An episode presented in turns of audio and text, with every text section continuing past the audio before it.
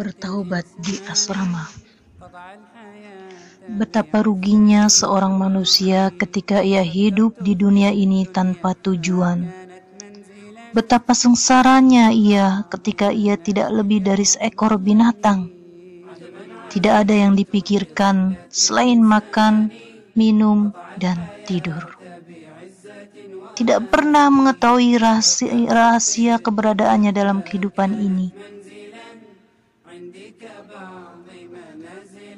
Seperti itulah keadaanku sebelum Allah mengaruniakan hidayah kepadaku. Aku hidup sejak kecil di sebuah rumah yang penghuninya taat beribadah kepada Allah.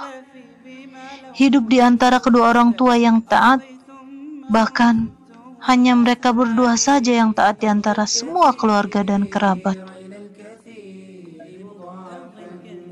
Sebagian kerabat bahkan mencelah ayahku rahimahullah karena ia tidak membiarkan di rumahnya ada majalah-majalah rendahan dan alat-alat musik dan perusak. Mereka menyebutnya sebagai orang yang ekstrim dan keras kepala. Berbeda dengan itu, aku hanya seorang muslimah karena warisan saja. Aku bahkan membenci agama dan para pemeluknya. Aku membenci sholat. Sepanjang hidupku di masa SMP dan SMA, aku tidak pernah sujud kepada Allah.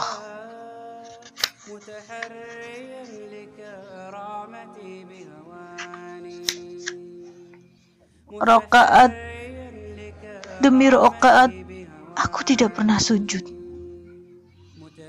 Jika ayahku bertanya, apakah engkau sudah sholat?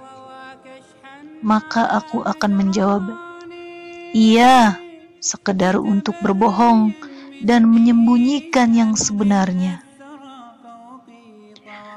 Aku sendiri mempunyai kawan-kawan yang buruk mereka semua berperan merusak dan membuatku menyimpang. Mereka memberiku semua yang aku minta. Majalah-majalah rendahan, lagu-lagu gila, dan film-film yang tidak sepantasnya aku tonton. Tanpa sepengetahuan ayahku. Adapun pakaianku Aku sangat meremehkan hijab dan merasa tersiksa mengenakannya karena aku tidak tahu mengapa ia diperintahkan.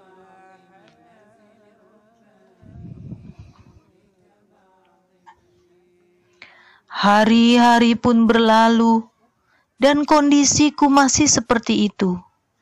Hingga akhirnya aku lulus dan selesai dari tingkat SMA. Setelah lulus, aku terpaksa meninggalkan kampungku menuju Riyadh untuk melanjutkan studi di universitas. Di asrama universitas, aku berkenalan dengan beberapa kawan lain. Mereka sama saja mendukungku dengan semua maksiat dan dosa yang pernah kulakukan. Hanya saja mereka mengatakan, setidak-tidaknya engkau sholatlah seperti kami. Setelah itu terserah engkau ingin mengerjakan dosa apa saja. Na'udzubillah. Di sisi lain, ada pun pula kawan-kawan yang taat beribadah. Mereka selalu menyampaikan nasihat kepadaku. Hanya saja, sangat disayangkan mereka tidak menyampaikannya dengan cara bijak dan baik. Akibatnya, aku pun bertambah keras kepala dan jauh dari Allah.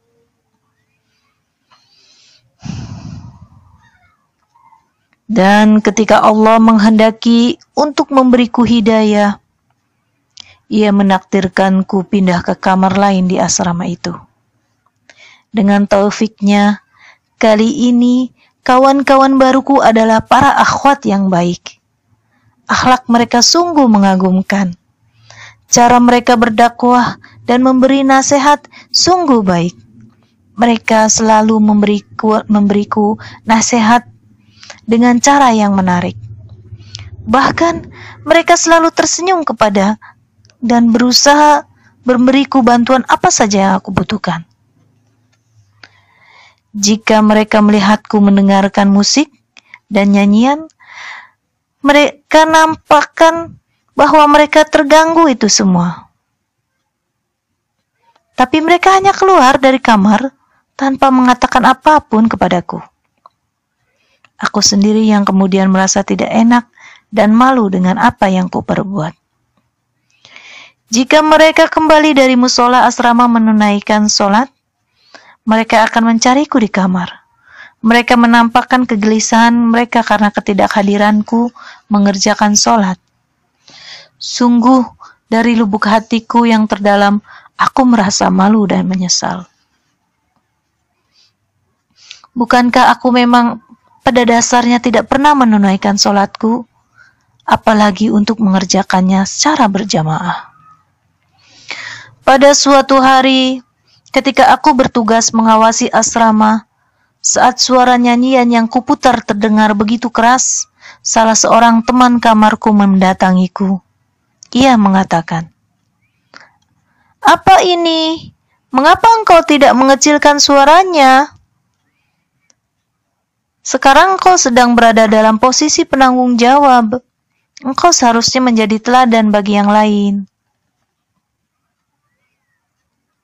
Aku berterus terang kepadanya bahwa aku sedang mendengarkan nyanyian itu dan menyukainya.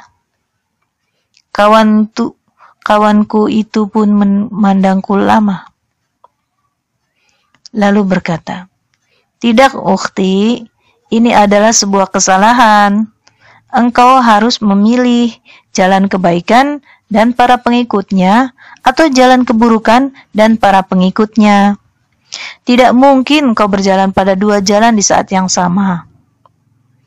Pada saat itulah aku tersadar dari kelalaianku. Aku merenungkan diriku sendiri. Aku pun memulai membayangkan di pikiranku kawan-kawan akhwatku yang dengan penuh keikhlasan telah menerapkan Islam dan berusaha untuk menyebarkannya dengan berbagai sarana dan cara yang menyenangkan.